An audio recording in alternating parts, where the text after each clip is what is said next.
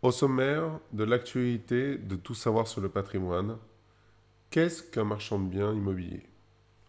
Le marchand de biens immobiliers est un statut particulier, car autant il s'applique automatiquement dès lors que l'achat et la vente de biens immobiliers et de fonds de commerce est votre activité principale, il peut aussi s'appliquer à des particuliers sur le plan fiscal, dès lors qu'ils s'adonnent à certaines activités immobilières. Le tout est de juger du caractère récurrent et des activités concernées. Le marchand de biens immobilier. En tant que professionnel de l'immobilier, l'activité de marchand de biens a pour vocation d'acheter des biens, que ce soit du foncier, terrain à bâtir, appartements, maisons ou immeubles, dans le but de les revendre pour en tirer profit. De manière connexe, il lui est possible de louer ces biens pendant une période indéterminée. La nature spéculative de ces opérations font que l'activité de marchand de biens est une activité commerciale. Par conséquent, le marchand de biens doit être inscrit au registre du commerce et des sociétés. Statut juridique du marchand de biens. Il peut exercer en nom propre ou alors en société, selon son souhait.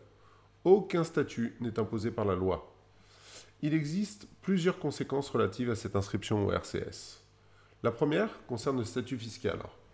En fonction de la forme choisie, la fiscalité peut énormément varier, aussi bien en termes de revenus que de plus-value.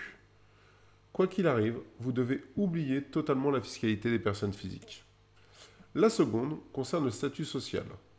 En tant que professionnel, les cotisations s'appliquent en lieu et place des prélèvements sociaux. Marchand de biens et micro-entreprises. Même si le choix existe dans la forme juridique, les régimes micro sont incompatibles avec l'activité de marchand de biens. Vous serez automatiquement au régime réel ou réel simplifié, quelle que soit la forme juridique choisie. Cela signifie qu'il est impossible d'exercer cette activité avec un statut d'auto-entrepreneur. Existe-t-il des prérequis pour exercer? Contrairement au métier d'agent immobilier qui nécessite une carte professionnelle pour exercer, aucune condition n'est nécessaire pour devenir marchand de biens. Par conséquent, tout le monde peut le devenir en théorie. Nous verrons plus tard que cela arrange bien le fisc dans sa quête d'obtenir toujours plus de rentrées fiscales. Pour autant, ce n'est pas parce que cela n'est pas indispensable qu'il ne faut pas se former. Une bonne connaissance du marché immobilier est nécessaire. L'immobilier étant une activité où les surprises sont légion, il faut être bien armé pour monter des projets et savoir en tirer une forte rentabilité. Mais aussi, un bon réseau est un vrai plus pour exercer cette activité. Rien de tel que de bien connaître des notaires, des agents immobiliers pour faire de bonnes affaires sur les prix d'achat des biens. Vu le nombre de travaux de rénovation ou de réhabilitation à réaliser, avoir aussi des partenaires comme entreprise de bâtiment est aussi indispensable et surtout très efficace. Un banquier dans votre réseau serait aussi une bonne idée pour négocier au mieux vos conditions de financement. Côté acquisition de compétences, vous avez la possibilité d'utiliser votre contre-formation ou CPF pour vous faire financer tout ou partie de vos formations. Le statut de marchand de biens d'un point de vue fiscal. La notion de statut fiscal est importante, car nous allons voir tout de suite que le simple fait d'exercer une activité d'achat de revente immobilière suffit pour être considéré comme un marchand de biens. C'est d'ailleurs peut-être votre cas. L'activité de marchand de biens est d'une des rares activités immobilières réglementées d'un point de vue fiscal.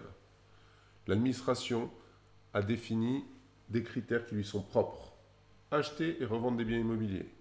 L'intention de réaliser un profit, donc dans le but spéculatif. Mais aussi la régularité des opérations d'achat-revente. On voit que l'immatriculation au RCS n'est pas un critère retenu par le fisc. Vous pouvez être un simple investisseur particulier et vous voir affecté ce lourd statut fiscal. Le critère de répétition est primordial, car la jurisprudence nous montre que la régularité des transactions immobilières est extrêmement relative. La justice ayant souvent donné raison à l'administration fiscale dès la seconde opération. Mais savez-vous quelles sont les raisons qui poussent Bercy à vouloir vous qualifier en tant que marchand de biens? Il est vrai que la requalification change l'imposition sur les gains, notamment sur les plus-values immobilières. Mais il existe un second impact avec la TVA immobilière, car contrairement à une personne physique, le marchand de biens est assujetti à la TVA. Avec un taux actuel de 20%, le prix de vente comporte 16,67% de TVA. On va dire tout de suite que le gain pour l'administration fiscale est plutôt avantageux.